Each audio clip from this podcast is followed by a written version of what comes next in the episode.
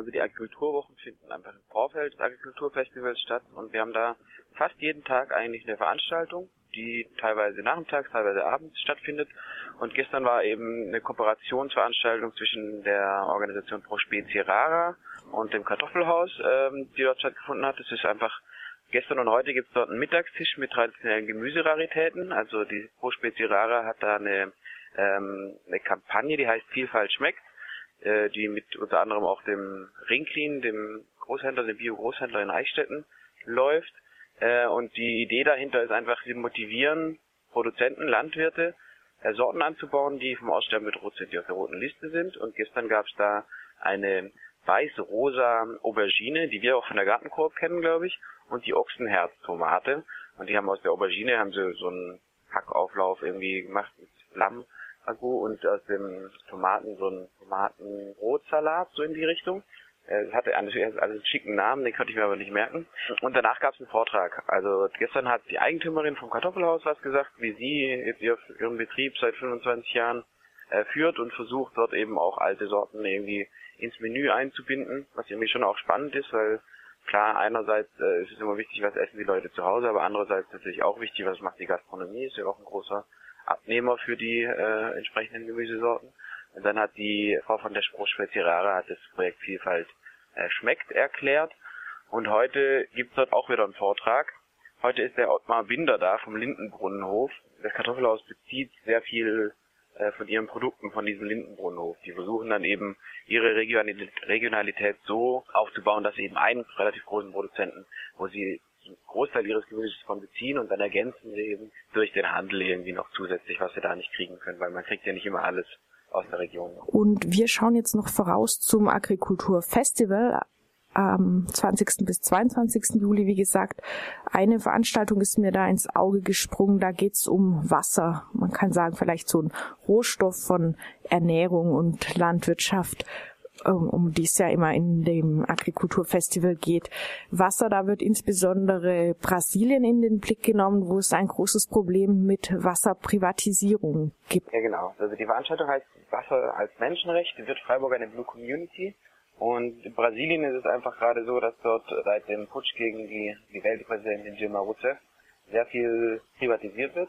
Also von die Fraport AG zum Beispiel hat zwei Flughäfen übernommen, äh, die Elektrizitätswerke sollen privatisiert werden und so weiter und so fort. Und ein großes Thema ist auch das Wasser, die Wasserversorgung. Also es ist natürlich gerade nicht so, also immer noch nicht so, dass es in Brasilien ein super öffentliches Wassersystem gibt, wo man einfach das Leitungswasser bedenkenlos trinken kann aber die wenigen öffentlichen Brunnen, die es gibt und die Versorgung soll jetzt noch weiter privatisiert werden. Und ein großer Akteur ist da der Schweizer Nestlé-Konzern zum Beispiel. Und ähm, es gibt aber auch Initiativen von der Gegenseite sozusagen. Also es war jetzt gerade das Weltwasserforum im März in Brasilien. Das war eigentlich eine Veranstaltung, die sehr viel von großen Konzernen und internationalen Organisationen gekennzeichnet war. Und dem gegenüber gab es das alternative Wasserforum.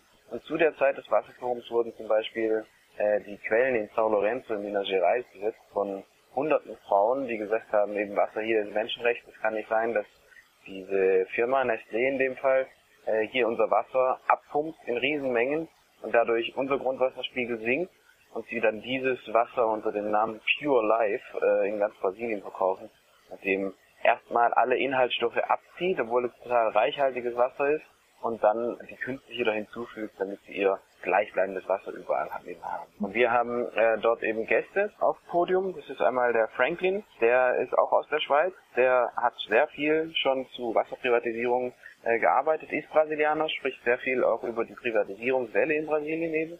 Und der hat damals ein Buch über Nestlé geschrieben und wurde dann von dem privaten Sicherheitsdienst überwacht und hat äh, dagegen geklagt, hat es auch gewonnen. Äh, Gab es auch umfangreiche Berichterstattung dazu. Und äh, die begleitend auf dem Podium ist äh, die Lisa Krebs von den reformierten Kirchen während so Jura Solothurn.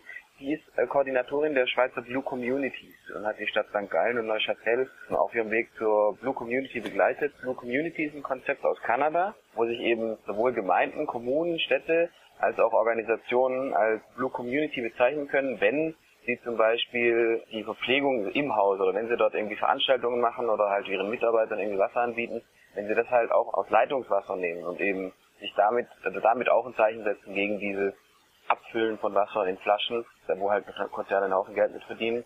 Und das halt oftmals damit einhergeht, dass man sagt, naja, ihr könnt ja Wasser kaufen, ihr müsst ja kein gutes Trinkwasser haben, das mhm. aus dem Hahn kommt. Und ja, wie du schon gesagt hast, Trinkwasser ist im Prinzip ein super wichtiges Lebensmittel, ein sehr essentielles Lebensmittel und wir haben in Freiburg bisher noch eine recht privilegierte Situation, dass das eben trinkbar ist, das Wasser. Und wir wollen oder wir, wir fragen uns, ob es vielleicht auch sinnvoll wäre, dass Freiburg eine Blue Community wird, um diesen Selbstverpflichtungen ein, mit einherzugehen. Also das ist, da gibt es so vier Standards oder vier so Bedingungen, die man hat und die sind eigentlich für Städte wie in Deutschland oder der Schweiz sehr einfach zu erfüllen.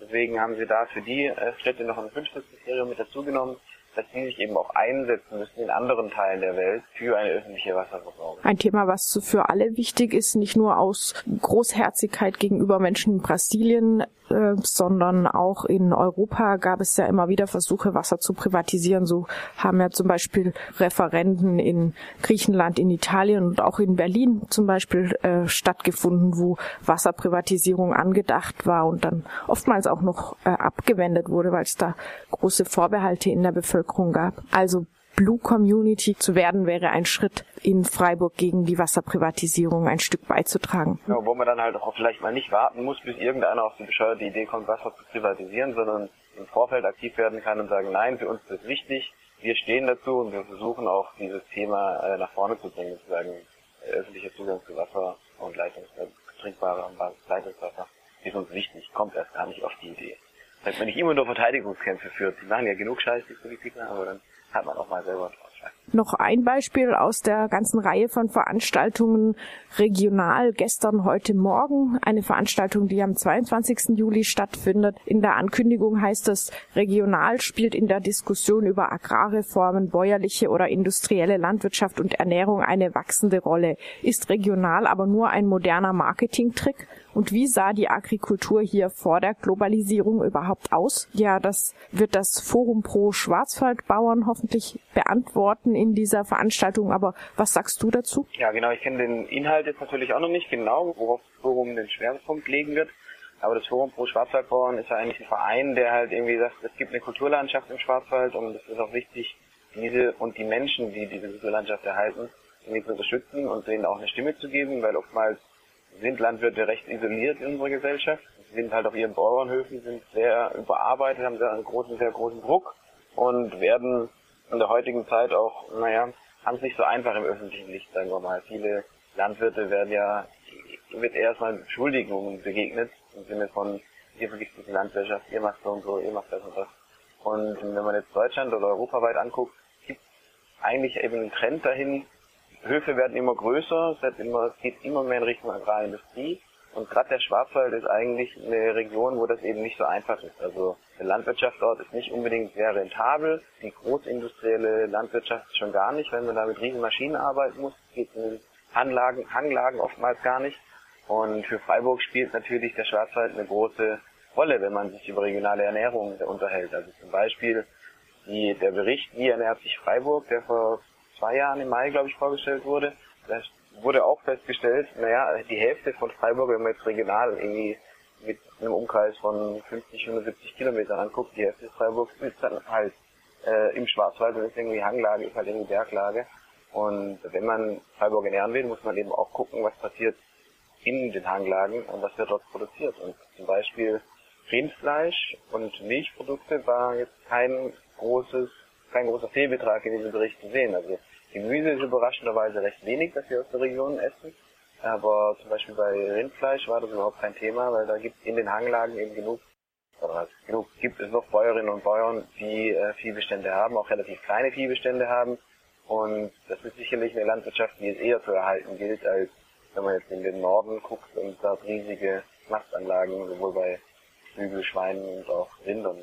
Also das ist so ein bisschen die Idee, den äh, Schwarzwaldbauern dort auch ein Forum zu geben, dass sie eben auch in Freiburg mal äh, darstellen können, was denn ihre Probleme gerade sind und wo sie sich auch ein Stück weit Unterstützung wünschen oder wie man auch da kooperiert.